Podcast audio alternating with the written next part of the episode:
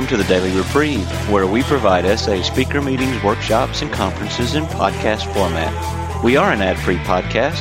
If you enjoy listening, please help us be self-supporting by going to donate.thedailyreprieve.com and drop a dollar or two into the virtual basket. Please consider donating monthly by clicking the Donate Monthly button. However, one-time donations are always welcome. Just click the Donate Now button. Now, without further ado, this episode of the Daily Reprieve.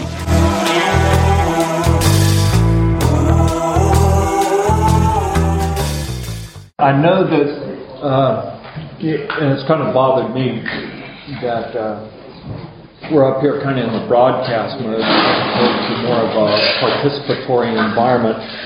But given the task that we were to uh, you know, cover all the steps, in the amount of time available, uh, and then your level of interest uh, according to that survey, we just have kind of blasted through the first five. And uh, but now we're into the steps, and we've allocated a lot more time to these other steps.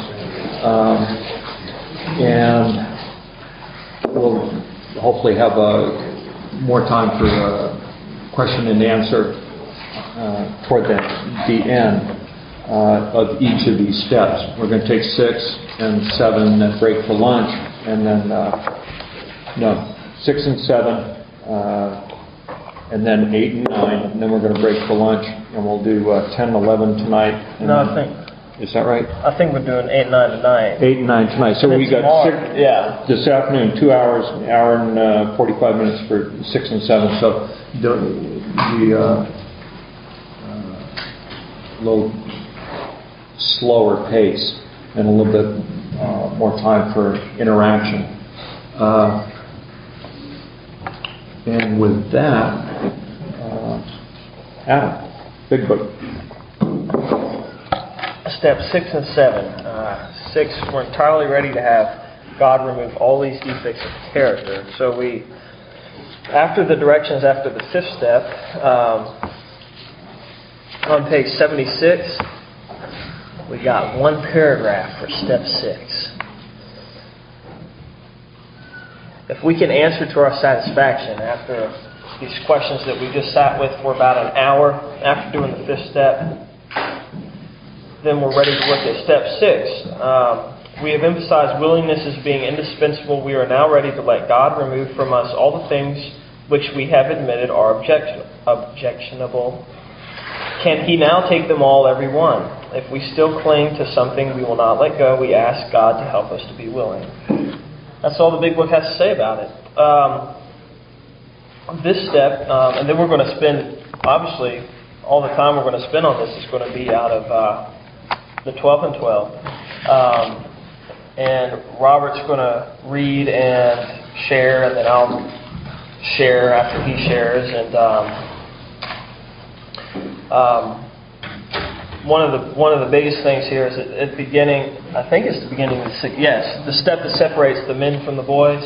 And this is the step for me that um, that's been definitely a piece of truth.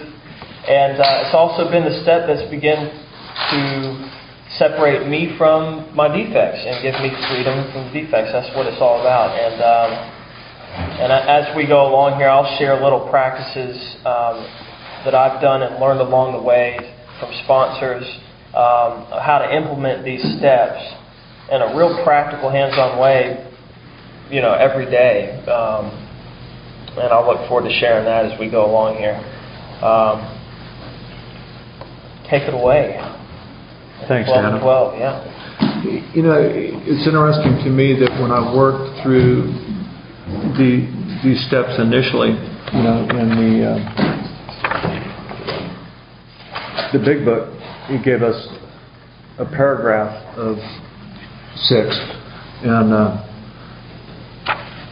and later it seemed to be I mean, steps six and seven are where I spend the vast majority of my time in recovery today. I mean, this is where I really get to roll up my sleeves and, and do the work. Um, we're entirely ready to have God remove these defects of character. you know, this step eluded me for so long because I didn't understand. And one of the things that I didn't understand is uh, remove. The word remove. And for some reason, a little slow, I thought remove meant, you know, that God would take that character defect, make it disappear, and it would never rear its ugly head again. Remove is one of those re words. R E, you know, to do again, remember, reconnect, reunion. And what it means is to move again. So if I take that cup and I move it from point A to point B, it's been moved from A to B, but it's been removed from point A. And now it's been removed and removed and removed again, right? It's been moved around, it's been removed from here, but it ended up over here. Has it been obliterated, destroyed, vanquished, never to be seen again? Absolutely not. And my character defects are the same way. You know, the alcoholic say, says that the alcohol comes in bottles and the ism comes in people. I got every ism I ever had, and they ain't never going to get to be wasms. God has taken these defects of character that used to be glaring in my personality and moved them to a position more in keeping with his way of doing business. Now, I still got every defect of character, and all I need to do is add a little self will, and it's right back up there. A little self will to lust, bam! A little self will to gluttony, bam! You know, when I just was it, they say that. Uh, world class musician. When a world class musician doesn't practice for a single day, he knows it. And if he doesn't practice for two days in a row, the critics know it. And if he doesn't practice for three days in a row, everybody knows it. My program's like that too. My, my wife will let me know. Shouldn't you go to a meeting?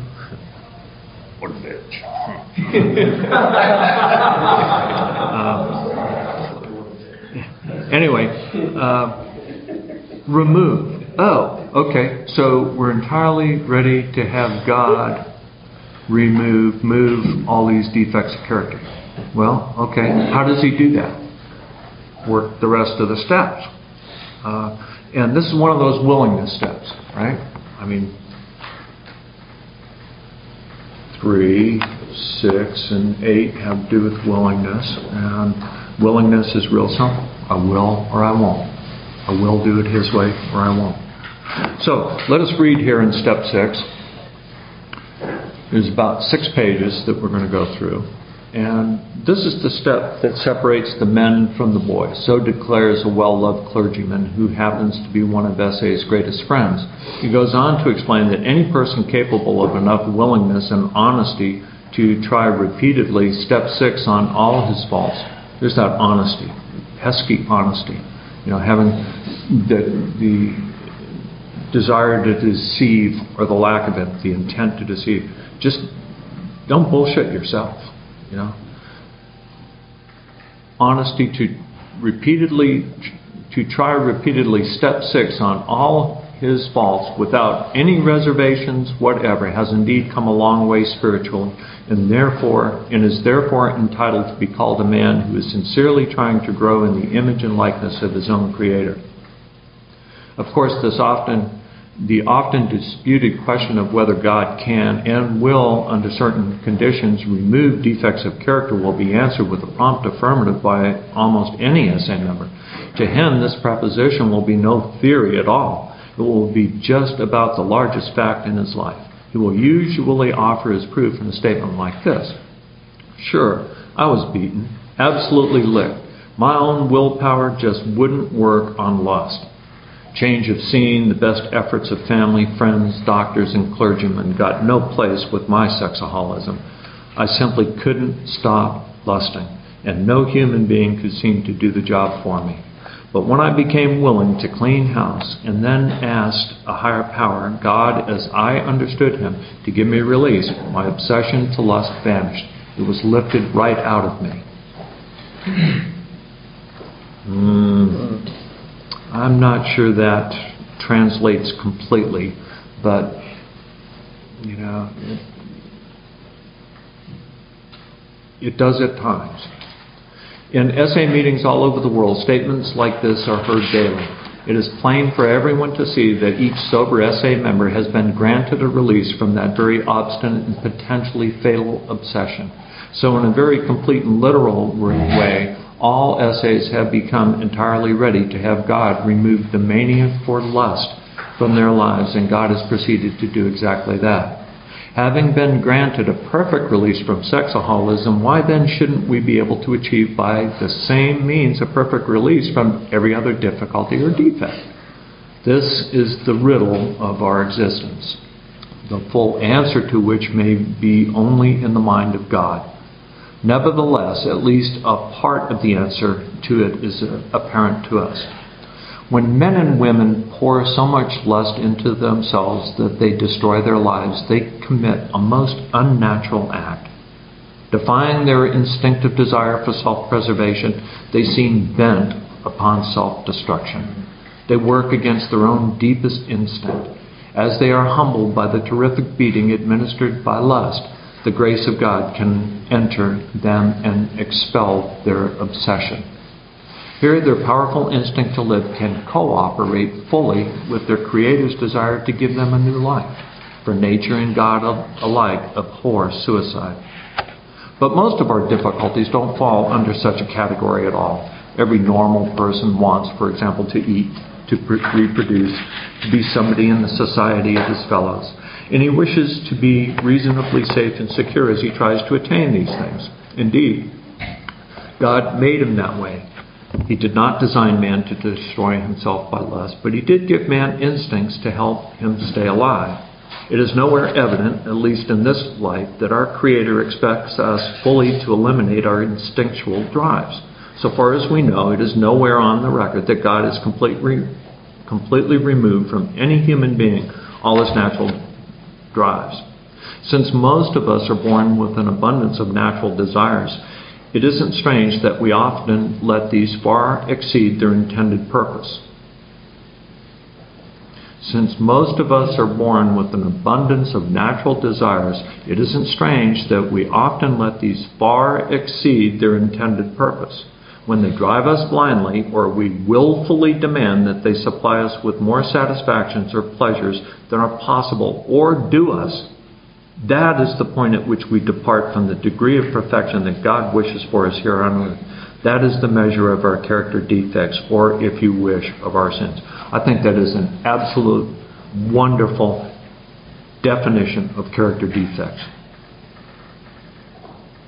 that when we willfully demand that they supply us with more satisfactions or pleasures than are possible, in other words, you know, then they were meant to to uh, be used as. It's kind of like you know, when the only tool you have is a hammer, the whole world looks like a nail. And lust works for me in every situation. I'm feeling good. Let's act out. I feel like shit. Let's act out. I'm stressed. Let's act out. There's eye candy. Let's act out. You know, and we talked about satisfaction last night, and satisfaction's fleeting. You know, it, it's not sustainable. So, you know, that they, we willfully demand that they supply us with more satisfactions or pleasures than are possible or that we deserve. You know, in me, I want it all, whether I earned it or not. Give it to me. Why? I want it. But you haven't earned it. I don't care. That's crazy. If we ask, God will certainly forgive our derelictions, but in no case does he render us white as snow and keep us that way without our cooperation. That is something we're supposed to be willing to work toward ourselves. He asked only that we try as best we know how to make progress in the building of character. The building of character. Character is not what we do when people are around. Character is what we do when no one's around. So, step six, we're entirely ready to have God remove all these defects of character, is SA's way of stating the best possible attitude. Oh. Step six is an attitude. We're entirely ready to have God remove all these defects of character. And the operative word there being God. Because if I could have removed them, I'd already done it. I wouldn't be here today. I'd be well and wonderful. So God needs to do it. And how does God do it? Work the rest of the steps. And step six is attitude. We're entirely ready to have God.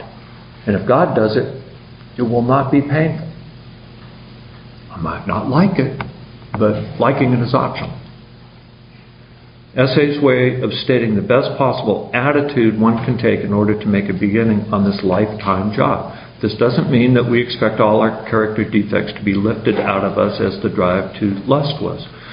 Few of them may be, but with most of them we shall have to be content with patient improvement. The key words, entirely ready, underline the fact that we want to aim at the very best we know or can learn. How many of us have this degree of readiness? In an absolute sense, practically nobody has it. The best we can do, with all the honesty we can summon, is to try to have it. Even then, the best of us will discover to our dismay that there is always a sticking point at which we say, No, I can't give this up yet.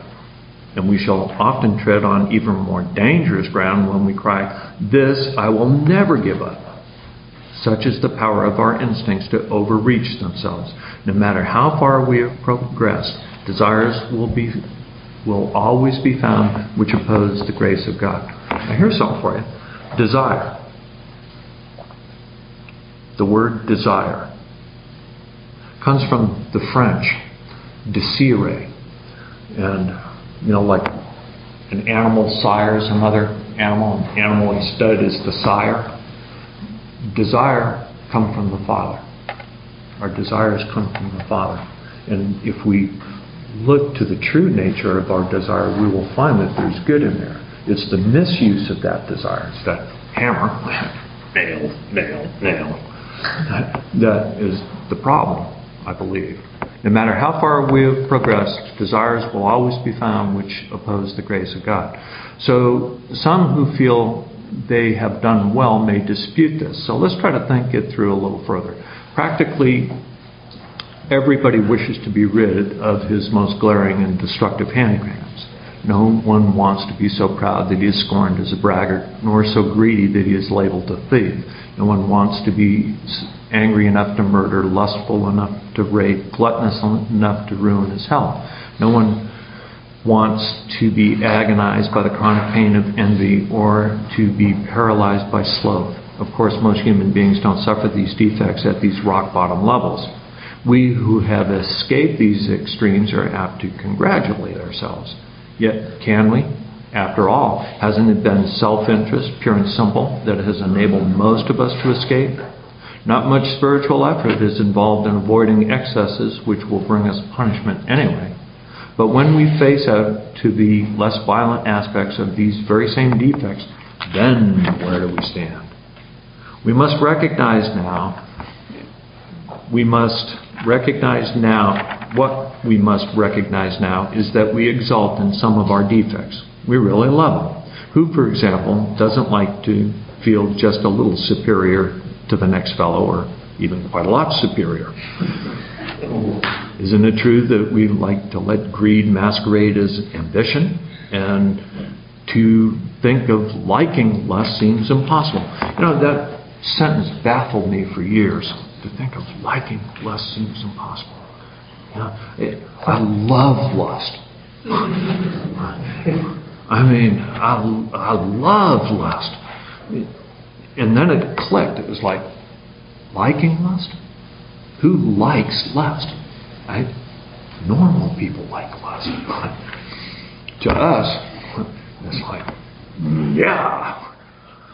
But how many men and women speak love with their lips and believe what they say so that they can hide lust in a dark corner of their minds? And even while staying within conventional bounds, many people have to admit that their fantasy, imaginary sex excursions are apt to be all dressed up as dreams of romance. Self righteous anger also can be very enjoyable. In a perverse way, we can actually take satisfaction from the fact that many people annoy us, for it brings a comfortable feeling of superiority. Gossip, borrowed with our anger, is a polite form of murder by character assassination, has its satisfactions for us too.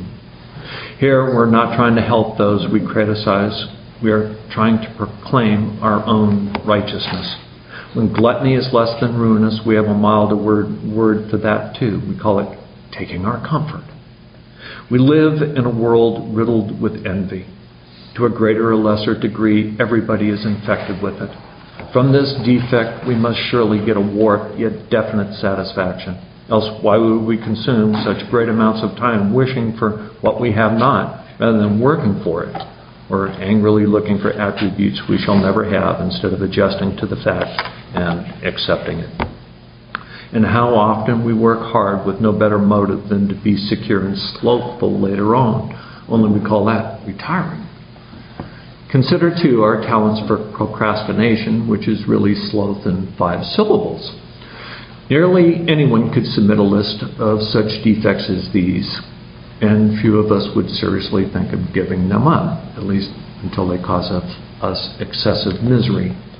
Some people, of course, may conclude that they are indeed ready to have all such defects taken from them, but even these people, if they construct a list of still milder defects, will be obliged to admit that they prefer to hang on to some of them.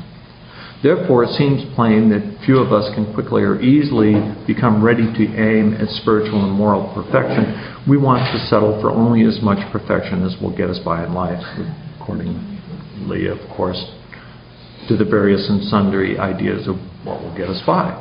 So the difference between the boys and the men is the difference between striving from a self determined objective and for the perfect objective, which is of God.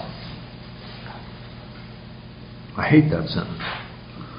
So the difference between the boys and the men is the difference between striving for a self determined objective and for the perfect objective, which is of God. And that one stumped me for a long time. And today I think that, you know, the, for me, it's, well, I don't really want to get that good. Uh, because if I do, I'll lose something. You know, some, something will be taken from me, which I value. And so, you know, if I really wanted to ratchet up my food life, you know, I'd be this way. But I like donuts. uh, or plug it in for yourself. You know, uh, I really want to uh, exercise well.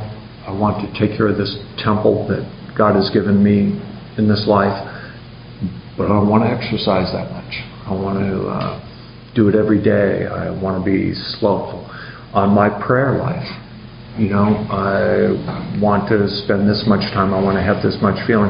But for so many years, you know, as soon as the day got busy uh, or complicated uh, or I got tired, you know, God was the first thing I shit can. I mean, you know, so much for prayer and meditation. I think I'll just go to bed, you know, and eh, what's wrong with this picture? You want to say anything about that, Adam? Um, why don't you finish finish Okay. reading? I have I have plenty I could say about right when we're done. Yeah, because you only got finish up. Many of us will at once ask, how can we accept the entire implication of step, step six? Why, that is perfection. This sounds like a hard question, but practically speaking, it isn't. Only step one, where we made the 100% admission we're powerless over lust, can be practiced with absolute perfection. The remaining 11 steps state perfect ideals, and these goals toward which we look and the are the measuring sticks, sticks by which we estimate our progress. Seen in this light, step six is still difficult, but not at all impossible. The only urgent thing is that we make a beginning and keep trying. If we would gain any real advantage in the use of this step on problems other than lust, we shall need to make a brand new venture into open mindedness. We shall need to raise our eyes toward perfection and be ready to walk in that direction. It will seldom matter how haltingly we walk. The only question will be, are we ready? Looking again at those defects we are still unwilling to give up, we ought to erase the hard and fast lines that we have drawn. Perhaps we shall be obliged in some cases still to say, This I cannot give up yet, but we should not say to ourselves, This I will never give up. Let's dispose of what appears to be a hazardous open end we have left. It is suggested that we ought to become entirely willing to aim toward perfection. We note that some delay, however, might be pardoned. That word, in the mind of a rationalizing sexaholic, could certainly be given a long term meaning. He could say, How very easy. Sure, I'll head toward perfection. I'm certainly not going to hurry any. Maybe I can postpone dealing with some of the, my problems indefinitely. Of course, this won't do. Such a bluffing of oneself will have to go the way of many another pleasant rationalization. At the very least, we shall have to come to grips with some of our worst character defects and take action toward their removal as quickly as we can. The moment we say, no, never, our minds close against the grace of God. Delay is dangerous and rebellion may be fatal. There's a group in uh, Orangevale, California, men's group, step study. They call themselves the Rebellion Dogs. Rebellion dogs are steps at every point. This is the exact point at which we abandon limited objectives and move towards God's will for us. And, you know, for me, one of the epiphanies that I had in this step is the realization that if I if I can still get what I think I need, I can give this up. See, whatever it is that my character defects are doing for me, they're getting me something. And it's like if I can think, if I believe that I can still get that need met, I, I, I can get get rid of it. So, you know, if I get it from over here, I'll, I'm willing to let go of it here. And my problem is that anything that I ever let go of had claw marks all over it. yeah. Um, yeah, I think that uh, I'm sitting here thinking as you were reading. Um, in, in AA meetings that I attend, um, especially back in East Tennessee. I was there for about four years. I, I think it just dawned on me that um, some of the, the watered down message that I heard in AA meetings, cafeteria style approach to the program, I think I think it is very strongly related to step six, and um, I had the privilege of um, getting sober in New York with a sponsor whose uh, father-in-law worked with Bill and helped. Um, he's a no-name guy in early AA. We don't know him. We know Bill, Bob, and Ebby Thatcher, and Dr. Silkworth, and and some other name, you know, Rowland Hazard. We know some other names, right? And um, but Matt's father-in-law was working with Bill, and um, he he had the most interesting stories, pictures of, of Tom, his father-in-law with Bill, and just and, and I would really it was a blessing to to have worked with Matt because I would get all these little anecdotes, and I talked to him about maybe if I was reading Dr. Bob and the Good Old Timers, and he was like, yeah, well, blah blah blah blah blah, and he'd add on these little additives and so forth, and um, so the sponsorship that I got was. Uh, I, you could say it was very it was very hard nosed, and that type of sponsorship saved my life. And um, the attitude of not pulling any punches and, and telling me exactly what I need to hear, and um, it made me uncomfortable, and it really went against my nature of, of craziness when I was first coming into the program. And See, this this step right here calls for um, you know a working of the pro you know working the program as it is laid out as it should be laid out to you know in the full sense of the word and there's conflict here because it says uh, all of these last page or so he's saying um, where does he say uh, the difference between the boys and the men is the difference between striving for a self determined objective and for the perfect objective which is of God. It is suggested that we ought to become entirely willing to aim toward perfection. But the big book, after how it works, or in how it works, and, and, and when we read in meetings, uh, we are not saints we claim spiritual progress rather than spiritual perfection. What's up with that? Conflict there. And I remember talking to Matthew about it, and he said they added this little section in there after they originally had this this part written up. And it was kind of same same thing as opposed to saying a clear set of direct clear set of directions for the steps. They kind of lightened it up and said suggestions um, this same type idea, and it kind of seems to me maybe they really realize, you know, that that they kept to their guns here and saying, no, what we need to strive for is is really this ideal every day because a drunk like me, a sexaholic like me, if I'm if I'm not shooting for A's in the program, uh, I'll be screwed. You know, if, if I'm shooting for B's you know what I mean? I'll fail. I'll may, maybe I'll make a C here and there. Um, but my attitude has to be this, this, this ideal presented here in step six of striving for the very best that I can. Um, the way that I indulge in lust and and uh, say, you know and, and drank drug, the whole deal was in an extreme nature and was in no moderation. I know nothing about moderation um, and keeping things, you know, toeing the line.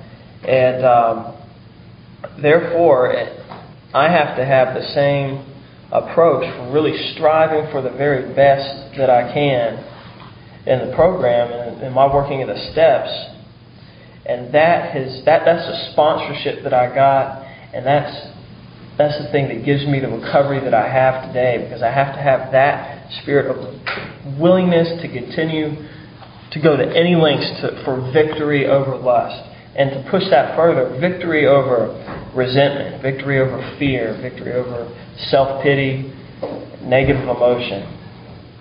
And the only way I've been able to start to get victory over those things is to, to remain, to have this attitude as presented in step six of entire, this, the spirit of willingness to strive for perfection as seen in, in God. And um, I fail every day and fall short, but it's, um, it's again, it's that conscious act of the will to try to align myself with God's will and to, and, and to really strive for that high, that high goal every day. And as a result, you know, that's not shooting for just sobriety, physical sobriety. If I shot for just that, the uh, don't drink, go to meetings, and work a couple of steps ideal, um, which which apparently some people can do and stay dry. I don't want to even try. My God, I, it just seems like a miserable option. Um, I I want this life of uh, joy and peace that that comes as a result of really getting in there and and doing this every day. And um, with step six and seven, I, I agree with Robert. It, it's um, you know, the program says more will be revealed, and it, uh, and I, I'm finding that uh, as I go along, it's it's uh, as I said, you know, it got earlier that difficulties. I try not to look at, at, at, things in life as much as difficulties as opposed to opportunities to apply the principles, try to work the steps and grow closer to God. And so, uh, you know, when I notice defects that are popping up or what have you, as opposed as opposed to letting that uh, ruin my day or what have you, I can use that as an opportunity to a- apply a step, and particularly on this one. And and I find and I've found that more and more is revealed to me as I go along as far as things that I need to be working on a day at a time. And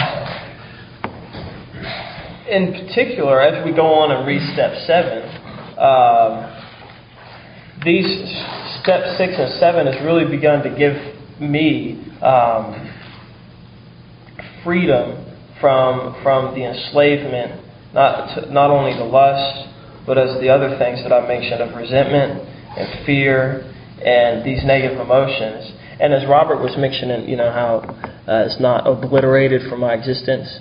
I I like to think of um, these steps beginning to give me a more objective viewpoint of myself. Step six and seven, in that I can identify whatever negative emotion is happening, um, just as if it is it is outside of myself. Maybe it sounds weird, but for instance, saying if, if I'm in a grocery store line and there's magazine covers and a and a lady with gym shorts on in front of me, I, I can say that is what is known as lust. Um, just just like this is what is known as a cup. It's not affecting me. It's just here, and it's it has you know no effect on me, right? And so if I can say Barley's my last name is Barley. Adam is sitting in line.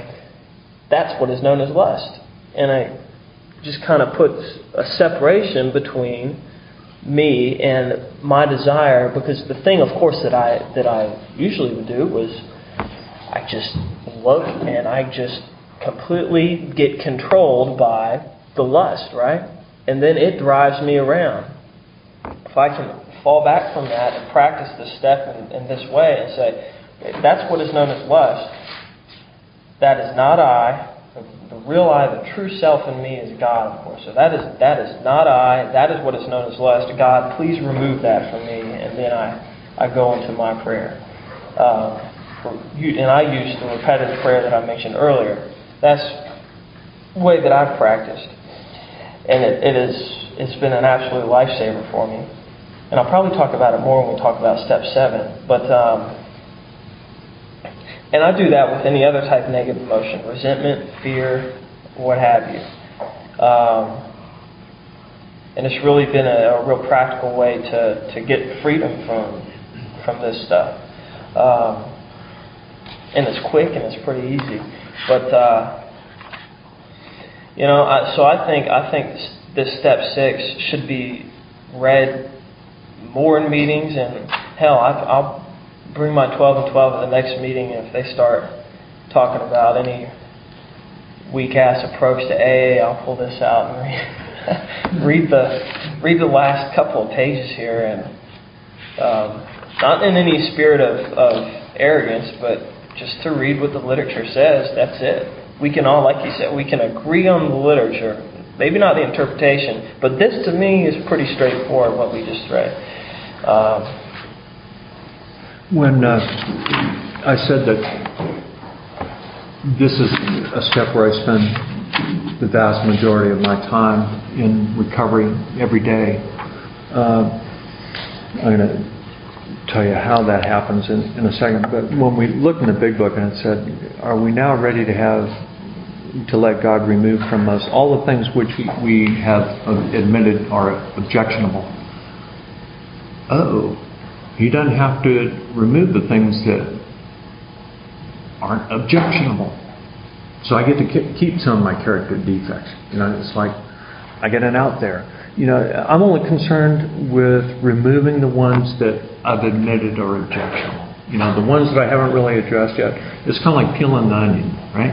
You know, and I'm going to take care of the top 10 right now, and there'll always be a top 10, but right now I'm just going to deal with the biggies. You know, I get these out of the way, and there'll be plenty more. It's, you know, a lifetime job. Preview of coming attractions, okay, um, which is 10 and 11. Now, continue to take personal inventory. I'm also going to say that uh, another definition of defective character is a defect, for me, a defect of character is anything that stands between me and my recovery.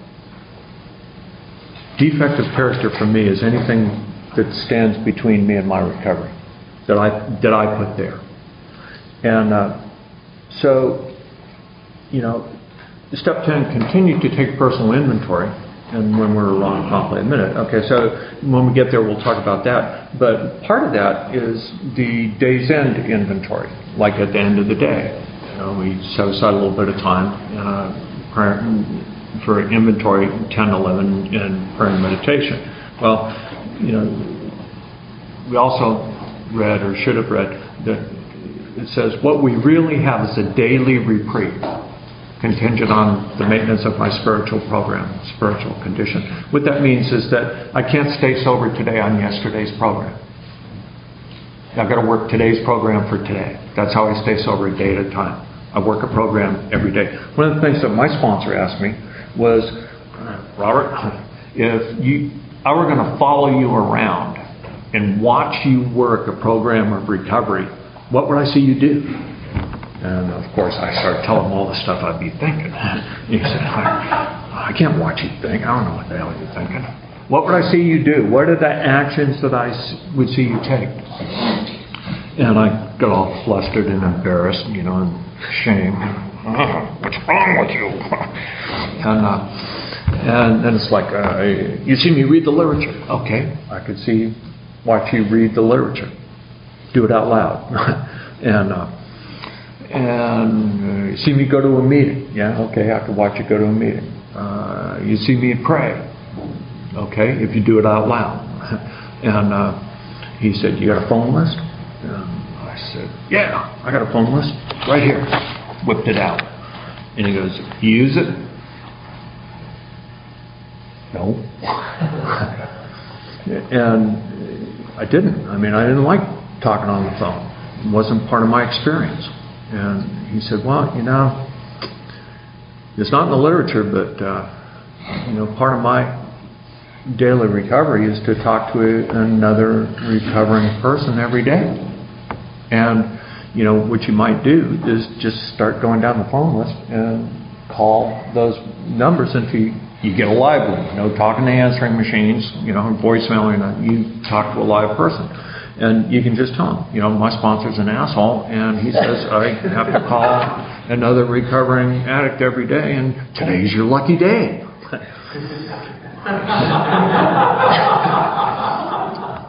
I started doing that, and you know, it was awkward. I just called, you know, this is Robert Friday night meeting. My sponsor said I have a call. You know, how how you doing? You know, I got to go. Click and, uh, and, you know, after, you know, I'm kind of getting into it, and I'm kind of, you know, reaching the same people at about the same time every day, and, you know, it's, it's not as bad as I thought. And, and, uh, and about two weeks later, you know, the shit hit the fan, and I picked up the phone. And that was different. I was no longer alone, trying to do it by myself.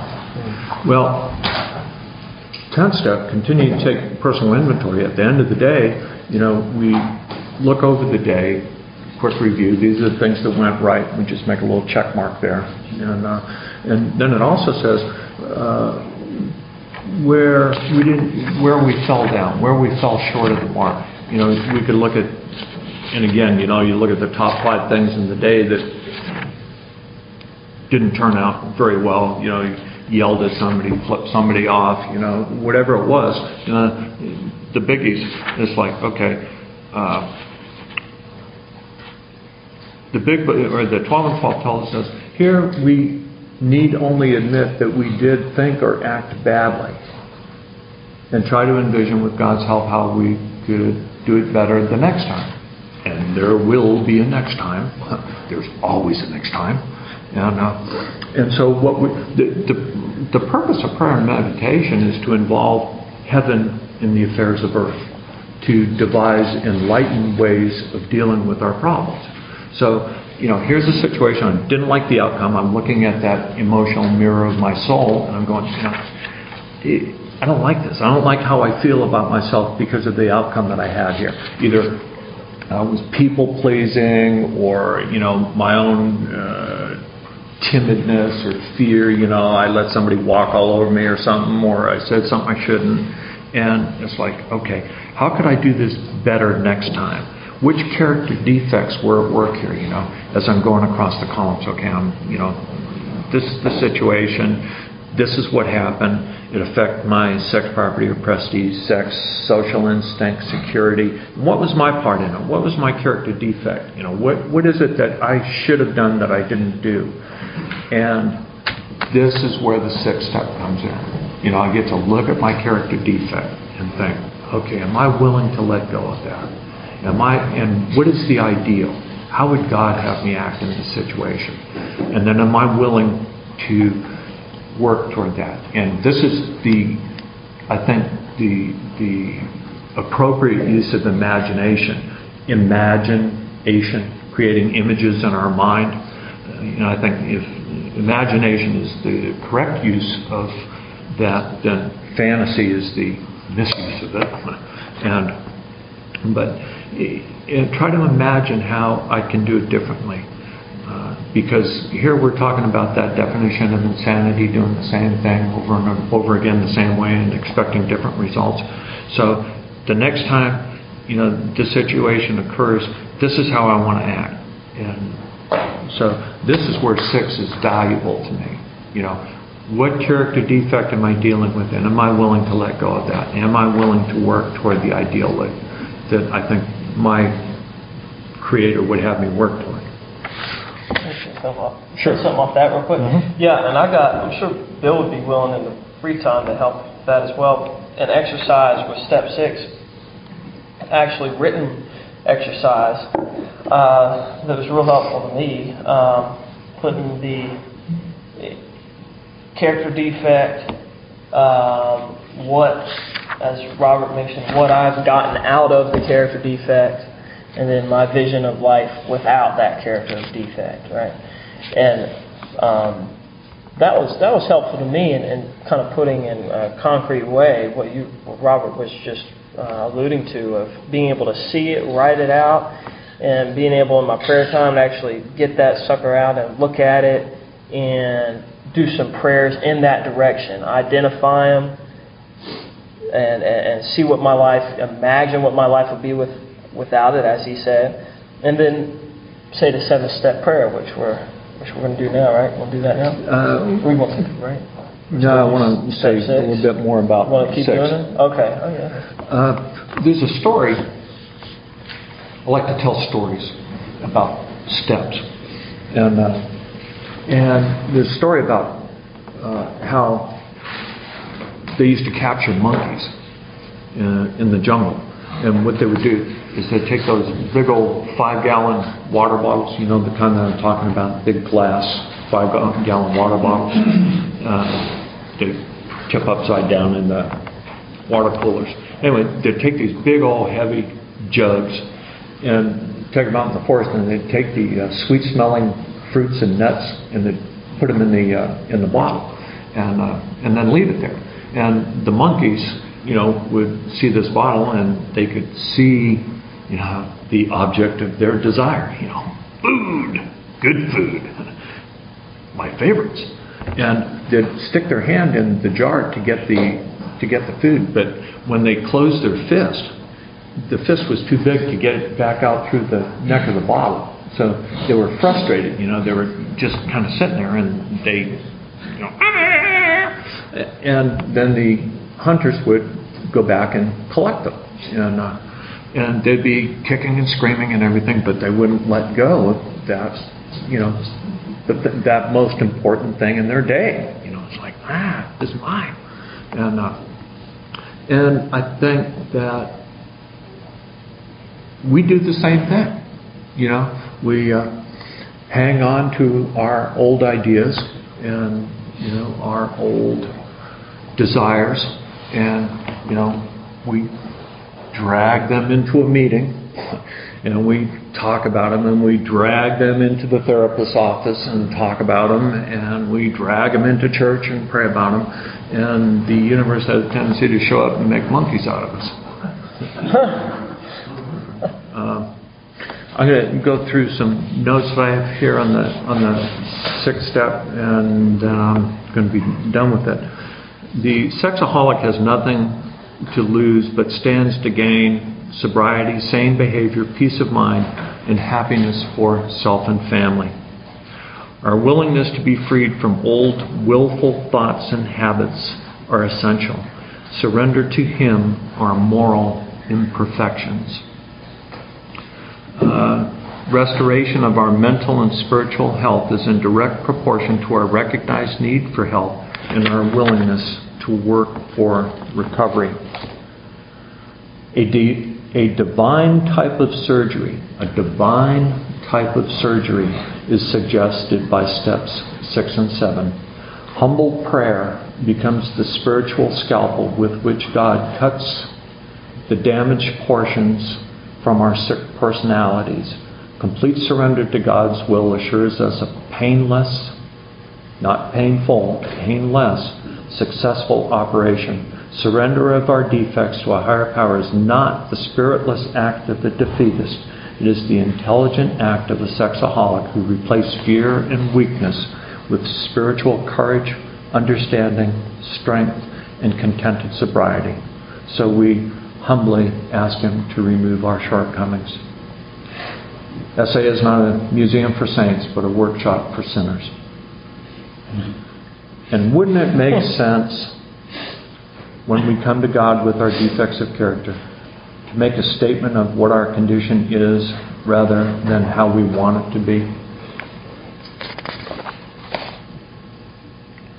Sexaholism is described as a threefold illness mental, spiritual, and physical. Recovery has to take place in each of these three areas, and faith in a power greater than ourselves is a vital, necessary part of that recovery.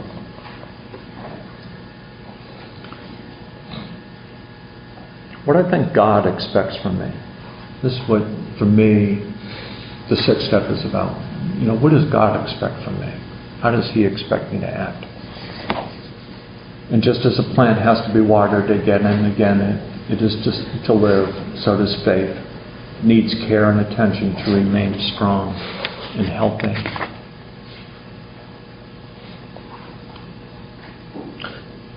My uh, first sponsor, not the guy that took me through these steps, but when I first got sober, low these many years ago, uh, I told you I got sober. I was like 22 and, uh, in San Diego, and uh, I had five years in relapse and three years in relapse. But my first sponsor was a guy by the name of Ray Poe. He's dead now, but Ray was a honest to God cowboy. I mean, cowboy hat, cowboy boots, and uh, and he lived on a ranch in Vista, which is northern it was northern San Diego County. Now it's a city, but back then Ray had I don't know how many acres, but uh, he had cattle, and uh, and Ray used to scrape the cow dung off his boots, you know, on the step before he walked in the meeting. There was always lots of space around Ray. you know, you'd go over and sit down beside Ray. then you go over there, and uh, but Ray had more common sense than most any three men I can think of. And uh, and I was talking to Ray about step six and defects of character and could God remove this one and could He really take care of this one and what about you know and talking to him and finally he said, Robert, don't worry about the mules that die. Just keep loading the wagon. And uh, you know, don't worry about whether or not God can entirely remove all these defects of character. Just keep working at it. Thanks. I think we'll take a five minute break. That work?